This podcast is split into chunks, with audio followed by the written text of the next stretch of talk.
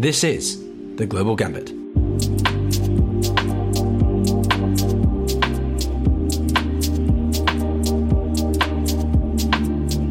Life inherently consists of gambits. Be it individuals or countries, the ability to outmaneuver, navigate, strategize, or feint to get ahead is crucial and inevitable against the complexities, unpredictabilities, risks, and competition associated with life around the world. In the Global Gambit podcast, we focus on the big picture of geopolitics, foreign policy, and current affairs, seeking to make sense of the news, go beyond what's presented to us, and question and critically analyze these matters. Each episode, your host, Pyotr Kurzin, who being English and Russian is a product of geopolitical events himself, brings you interviews and panels with top tier academics, journalists, and policymakers. Within each discussion, there is a live interactive audience who engages in a question and answer session with the guest in the podcast's second half. This episode is brought to you via the Ukraine Sitrep room on Clubhouse, which has been continuously running since the 2022 Russian invasion of Ukraine, surpassing 1 million unique listeners on April 20th of 2022. Want to learn how to participate? Stay tuned to the end of the podcast. And do not forget to engage with us on social media. And if you appreciate the content, to support us at patreon.com forward slash the global gambit.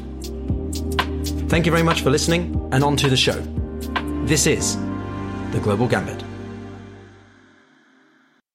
Welcome back to another episode of the Global Gambit podcast. I'm your host, Pyotr, and I'm very excited uh, to be joined here today by a great guest uh, on an, uh, for another episode of the Global Gambit. Uh, as usual, the first part will have a one-to-one with the discussion, followed by a Q&A with a couple of live interactive audience questions. Uh, in this episode, we're going to be focusing on Iran, which, despite having little immediate, shall we say, over connections to the Ukraine war, it's still been, as with the entire globe, affected for one, Russia has surpassed it as being actually the most sanctioned uh, nation in the world.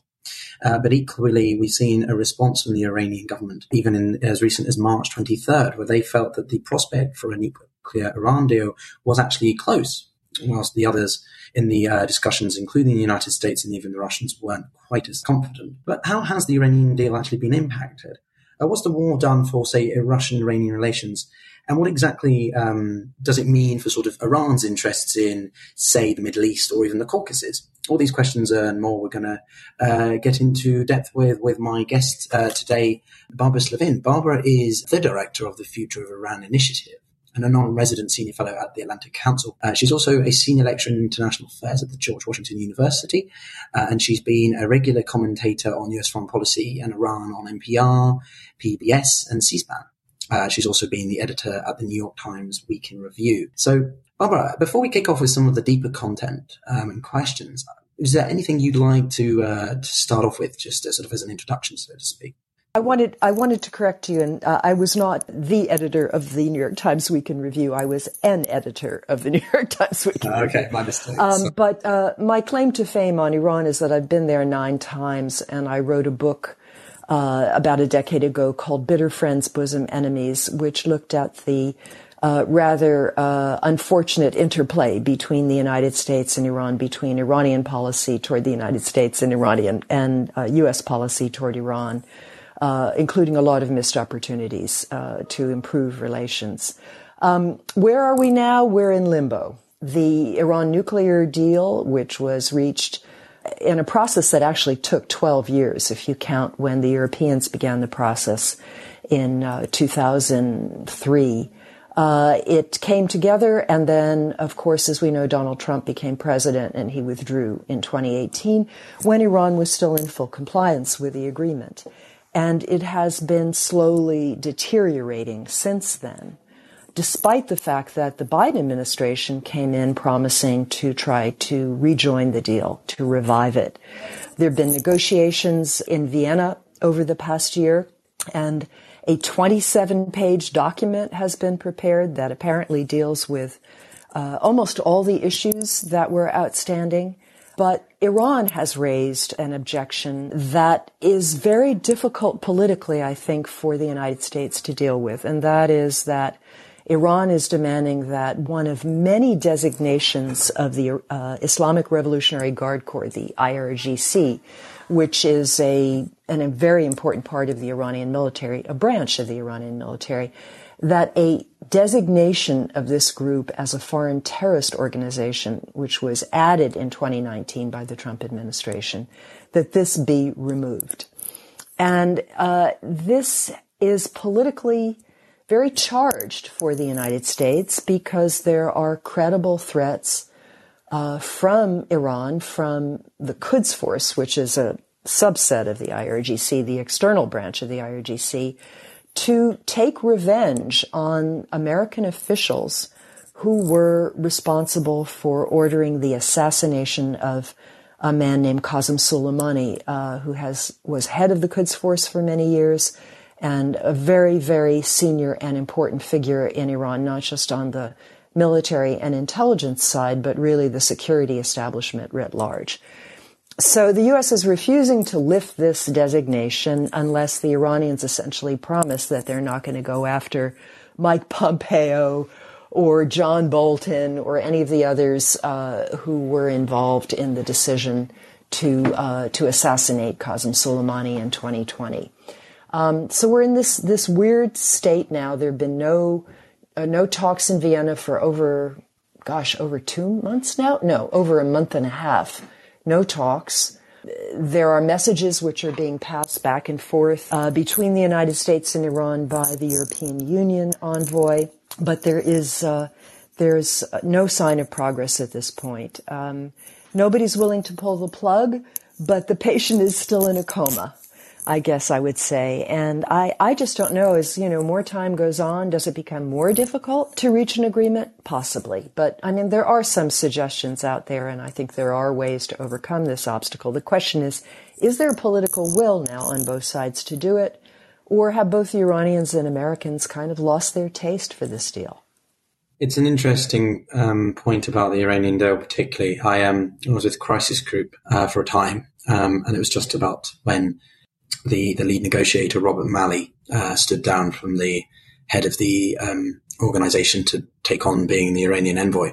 So, for you particularly, what do you think of, of Robert? Do you think he's a good?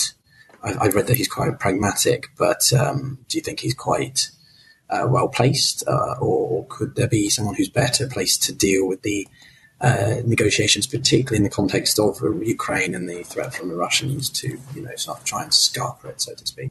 Curious for your take on that. Yeah, no, I think Rob has done an excellent job. I mean, the problem is, of course, that he's not, uh, I mean, in charge of these final decisions. It all has to go back to the White House. And so the decision is really Joe Biden's. And, you know, the problem, I think, is that Biden is not as invested in the Iran nuclear deal, certainly as uh, Obama was. Uh, you know, Obama had both his heart and his head in this deal. He really saw it as a game changer in the Middle East.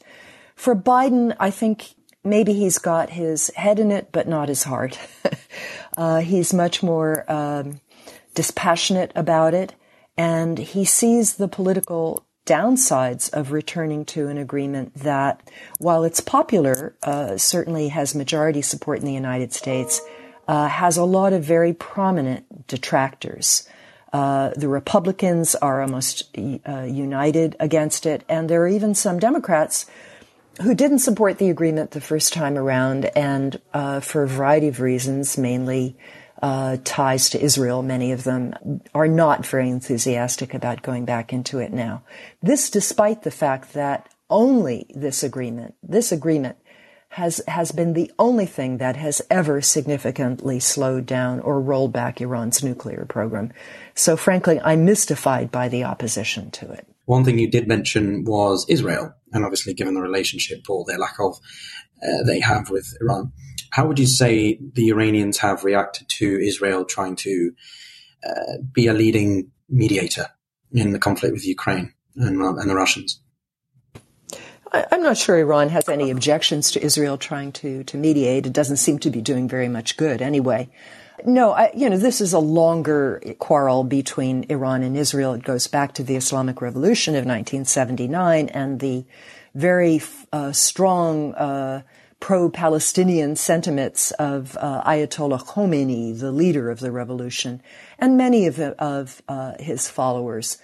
they were reacting to the fact that the Shah of Iran, who who they deposed, uh, was uh, uh, had a good relationship with Israel. So they they they saw this as being not in the interest of a of a Muslim country, you know, uh, which was supposed to support uh, pan Islamic causes. And uh, this hostility, of course, has you know included acts of violence on both sides.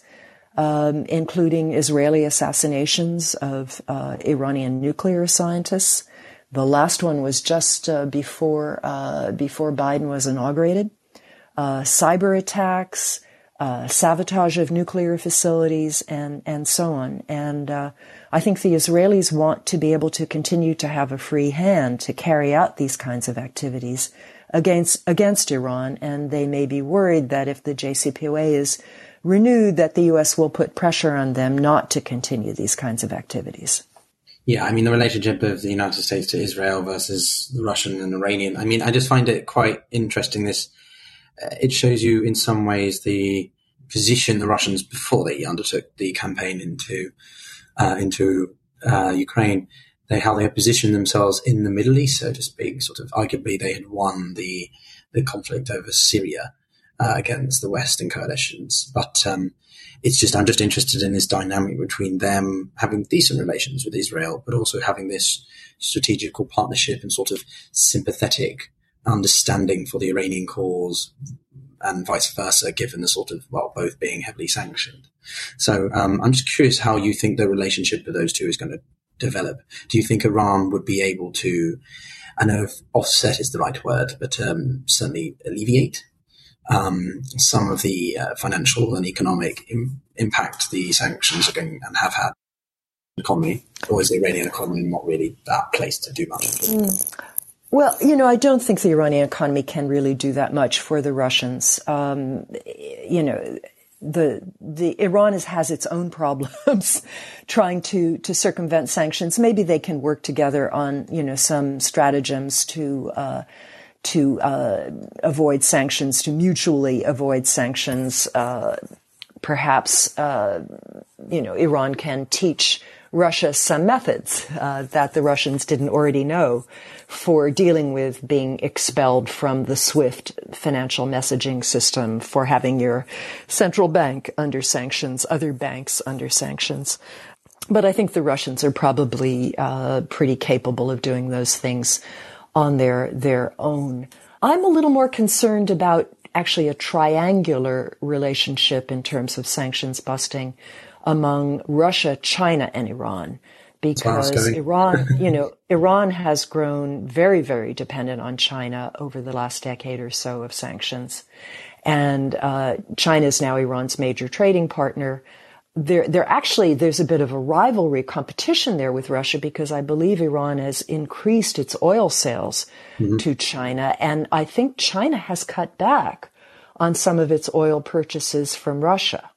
Uh, so, you know, the, the interests of Iran and, and, and Russia are not exactly identical. Also, Iran had a pretty good relationship with Ukraine, including a trading relationship with Ukraine uh, which has now obviously been completely disrupted by the invasion. So there's some mixed feelings there. The the the Iran Russia relationship has been primarily in terms of Syria, which you mentioned, some arms cooperation and Russian help with Iran's nuclear program, its civilian nuclear program. You know, there was a thought that Iran would buy some more Russian weapons, that kind of thing. I don't know if Russia will have the weapons to spare now, given that it's throwing everything uh, into into Ukraine. So for now, you know, the propaganda points uh, in Iran from the government are that it's the fault of NATO for expanding, the fault of the United States uh, for putting pressure on Russia. That's why all of this happened at the same time, they're calling for an end to the war. And Iranian popular opinion is strongly against Russia and against uh, the invasion because Iran historically has suffered from Russian aggression in the past. So that's um, you're you're you're uh, alluding to two other questions that I have for you because um, it's it's in this room um, that we've been running on Clubhouse. We record these um, as part of the podcast. And one of the ways that you can see a sentiment is you can share the room as a function to share it or tweet it out and so on. And one of the largest groups of people that have been doing that are people from of Iranian origins, or maybe in Iran, if they have access to Clubhouse via, via a VPN, or so to speak. Uh, so it's very interesting to see the um, solidarity that has been shown by the Iranian people, you know, and that sort of sympathy for facing a an oppressive force, so to speak. So I'm curious if you um, you you said you've been to Iran nine times. Could you fill us in a little bit about I don't know if you've read about that, if you've heard from anyone about what Iranian sentiment, if you could take us through that a little bit more, because I think it's quite an interesting, interesting but under talked about sort of area. Yeah, well, you know, I'm only going by by what I'm seeing uh, in social media to some extent, uh, and also news reports of you know some demonstrations which have been held uh, in Iran in solidarity with Ukraine, uh, protests in front of the um, the Russian, uh, you know, embassy, that kind of thing, which of course are very rapidly squelched mm-hmm. uh, by the government. Um, but you know, the Persian Empire had was was a, a good bit larger than the modern state of Iran. And the reason for that is that in the uh, 18th and 19th centuries, Russia, uh, Imperial Russia, peeled off big chunks of the Persian Empire. The uh, countries of Georgia and Armenia, for example, were part of the Persian Empire. Mm-hmm. Um, so, you know, Iranians remember. they have a long memory, and there, you know, there's no love lost for uh, for the Russians, uh, especially now that they see that Russia is trying to expand its territory again at the expense of a sovereign state.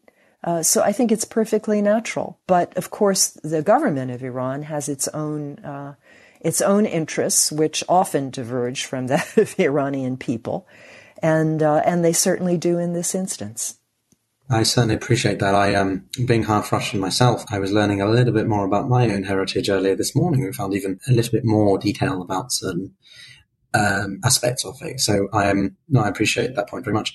Just on the Caucasus, um, it's mainly been the sort of Russian Turkish battling ground, so to speak. And after the Nagorno Karabakh skirmishes of 2020, Russia became firmly sort of the peace broker and has what a couple thousand, few thousand peacekeepers in quotation marks position there.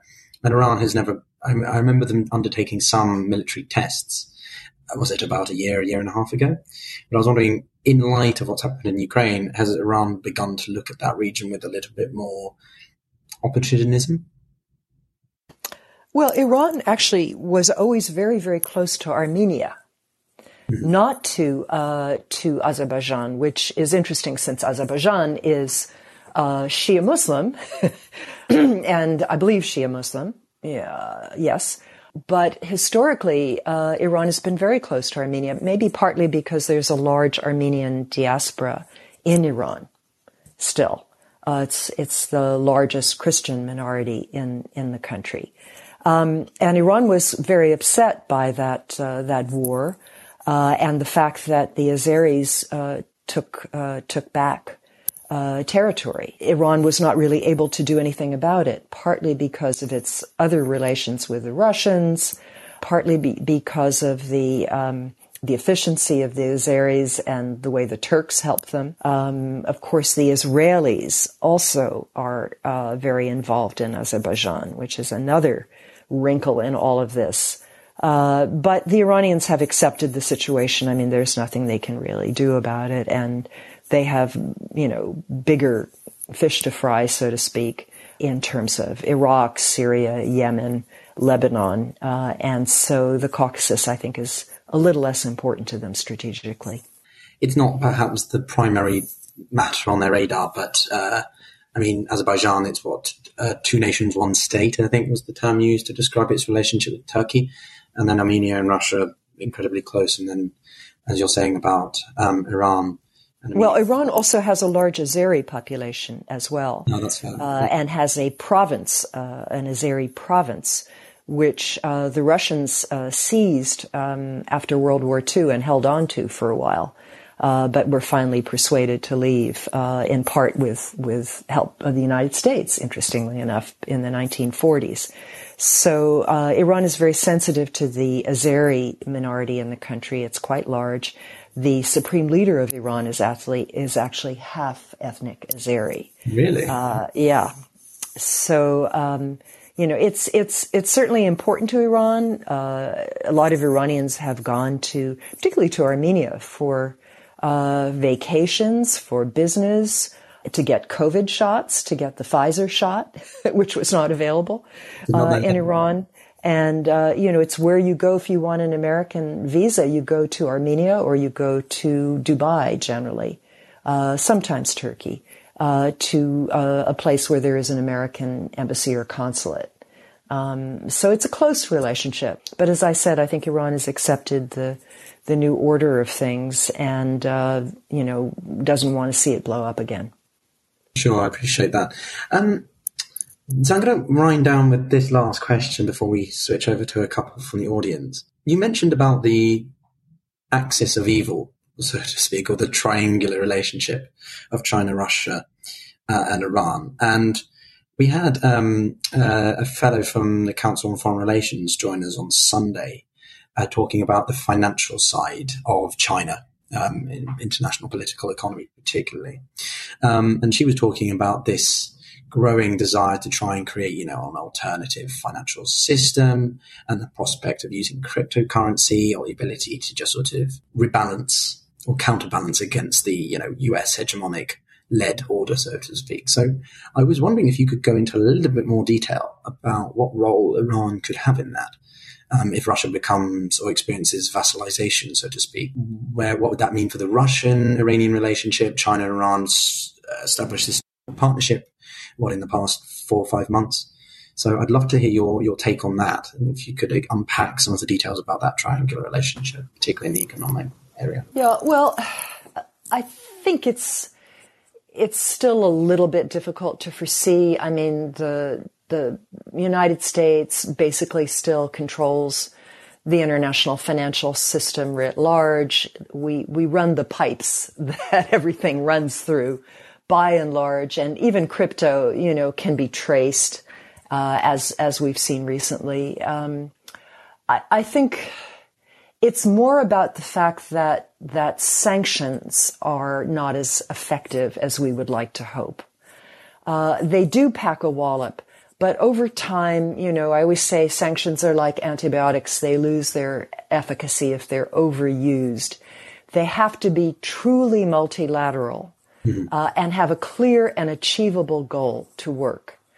So in the case of Iran, sanctions had that under Obama, but they didn't have that under Trump. That was a unilateral action. And as a result, a number of countries have uh, basically disregarded the sanctions, particularly China, which is now buying, you know, maybe a million barrels of oil a day from Iran. Mm-hmm. And the United States could try to go after that, but it's very difficult. The Chinese can create front companies very quickly. And also, frankly, we need the oil now on the market because the price is very high because of the Ukraine war um, and the efforts of many countries now, particularly in Europe, to to stop buying Russian fossil fuels. I think the question is really not so much about the financial system per se, but about sanctions. How effective will they really be against Russia, given that they're losing their efficacy when it comes to uh, Iran? Will Russia be able to sell oil at a discount to a number of countries? Or will it be really impacted because most of its energy sales, uh, or a lot of them certainly were going to Europe? You know, that's, that's the space that I think we have to watch. Uh, not so much how payments go or, you know, whether you pay in rubles or yuan. Uh, we also have to see how cooperative China is going to be in terms of helping Russia bus sanctions. China has been very cooperative with Iran. Will it do the same for Russia? I'm not so sure. So I'm not sure that we have an axis of evil here uh, necessarily. Um, that's forming. I, I, think I think the jury is out on that uh, still. You mentioned the the China Iran relationship. It's important, but China buys a lot of oil from Saudi Arabia too, and it has been very careful to balance its relationships with all of the countries, oil rich countries that are on the Persian Gulf, and not to be seen as favoring one uh, over another.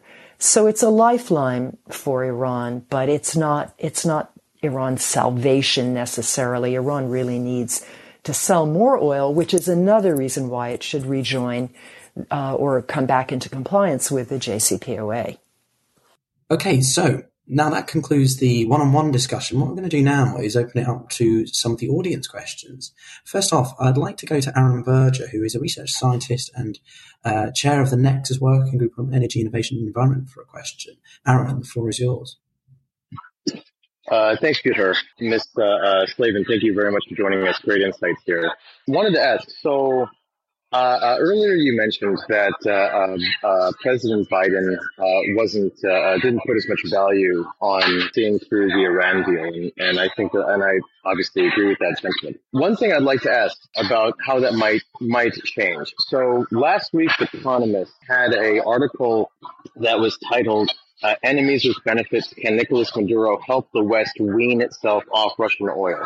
Uh, I was curious if you had, uh, if you could uh, help think about with uh, um, the West trying to wean off of Russian oil, uh, much like the Economist article was suggesting that uh, the West would make overtures to Nicolas Maduro in Venezuela to try and help out with this.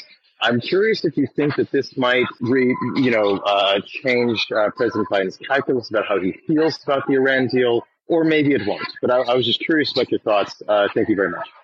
Sure. Yeah, the outreach to, to Venezuela is is interesting. I, am not sure it's bearing fruit yet, but uh, you know, I think it's a good idea, frankly, because we've seen that the sanctions that the Trump administration put on Venezuela ha- absolutely failed uh, to result in regime change, which was the the whole purpose of them. So I think that that that is good. I think that Biden values the JCPOA for its nonproliferation uh, aspects primarily, uh, not so much because it would be nice to have Iranian oil, more Iranian oil on the market. But certainly it's a consideration, and I think it's one of the reasons that we've not seen an aggressive effort by the Biden administration to go after the sanctions busting that's already going on.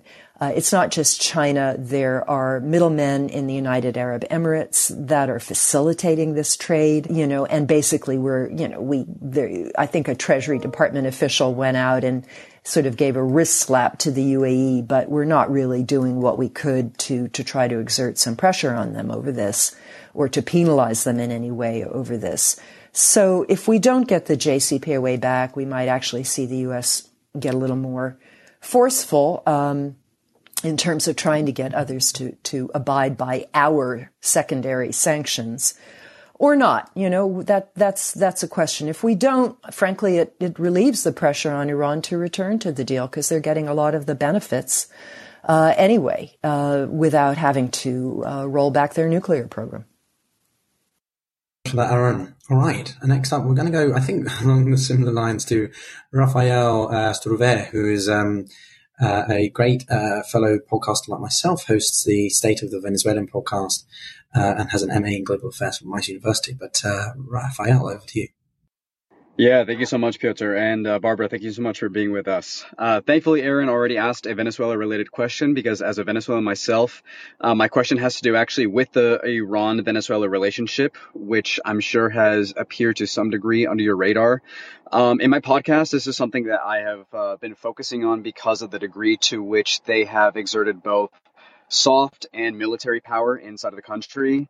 Um, as you know, the the Islamic Republic has gone out of their way to send fuel shipments to Venezuela in order to make up for the lack of the ability for Venezuela to provide it or to produce it and provide it for its own people. But as you know, there's more to this alliance than fuel shipments. You have uh, supermarkets now that are in Caracas with well-known Iranian brands, stores that are subsidiaries of MODAFL, which is the Iranian Ministry of Defense and the Armed Forces Logistics. Uh, you have Mahan Air now conducting direct flights from Tehran to Caracas.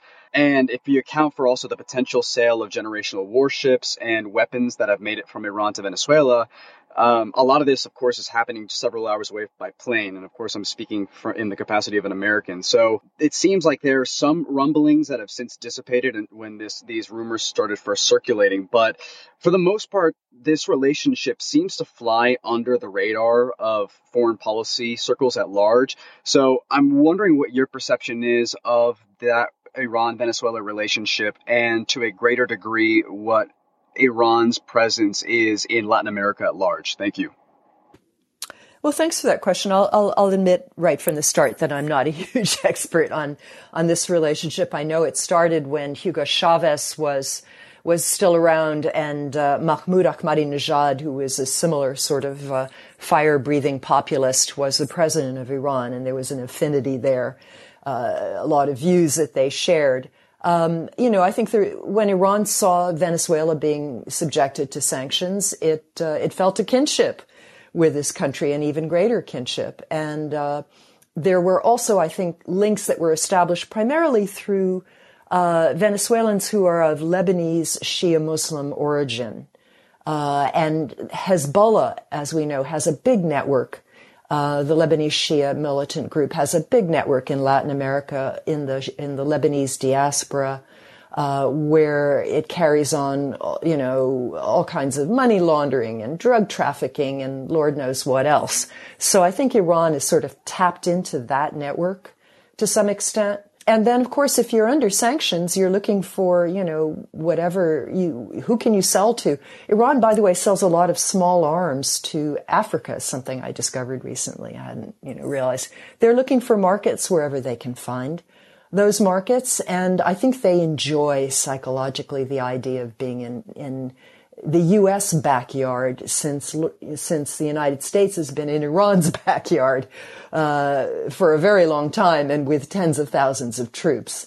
So there's a little bit of tit for tat in there as well.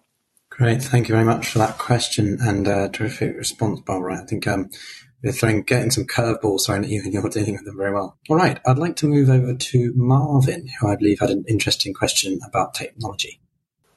Uh, thanks, Pyotr. Uh, hi, Barbara. I, I, just wanted to know if you had any insight when it comes to inter- internet and how it's influencing or how it's being used or how it could even could be used within um, the Iranian regime.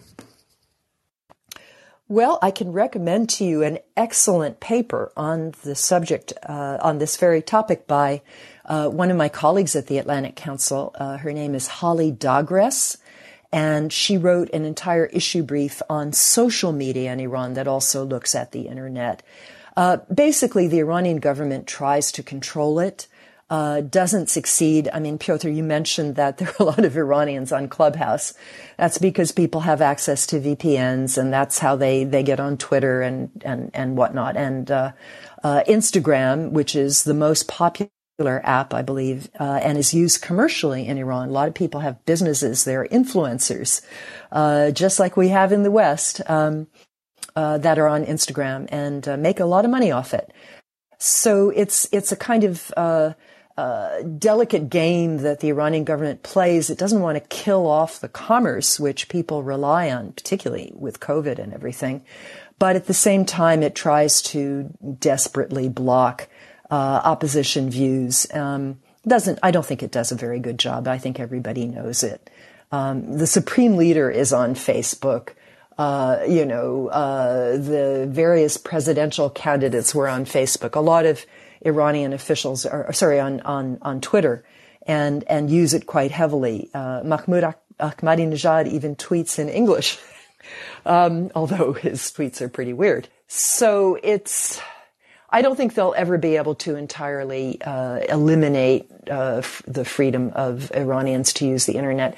They have tried to create what they call a halal internet, which is closed to the outside. Same thing the Russians have done, and I think they exchanged expertise on that. But so far, they've not been able to really seal it off. And there's legislation in Parliament uh, to uh, try to control the internet, which has been sitting there. I don't believe it's actually been been passed.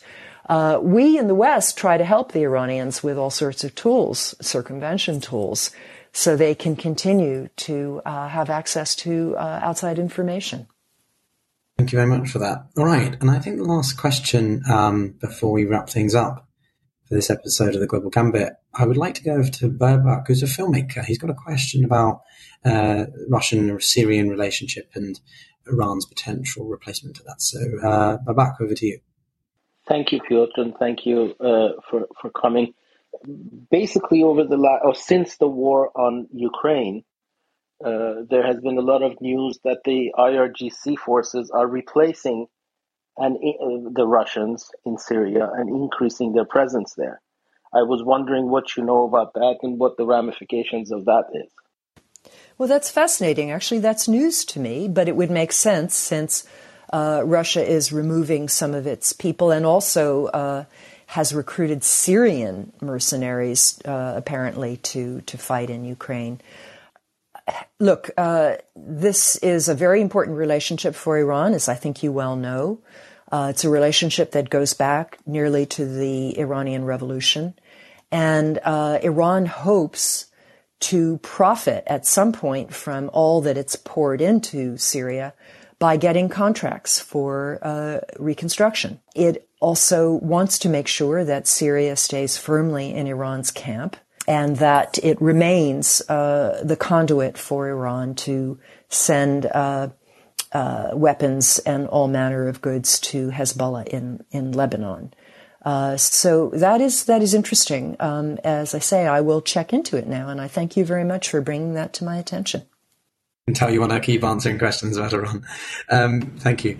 All right, I'd like to go to uh, Tia. I think she has a question on the sort of historical significance of the uh, Iranian Revolution and its uh, context to now. But uh, thank you, Pyotr, and thank you, Barbara, for being here. Uh, being Iranian and from the Azerbaijan province, the subject matter is very close to my heart and I have a question in relation to the 1979 revolution. Some believe if Shah had stayed in power, Middle East would have been in a far more peaceful position, situation now.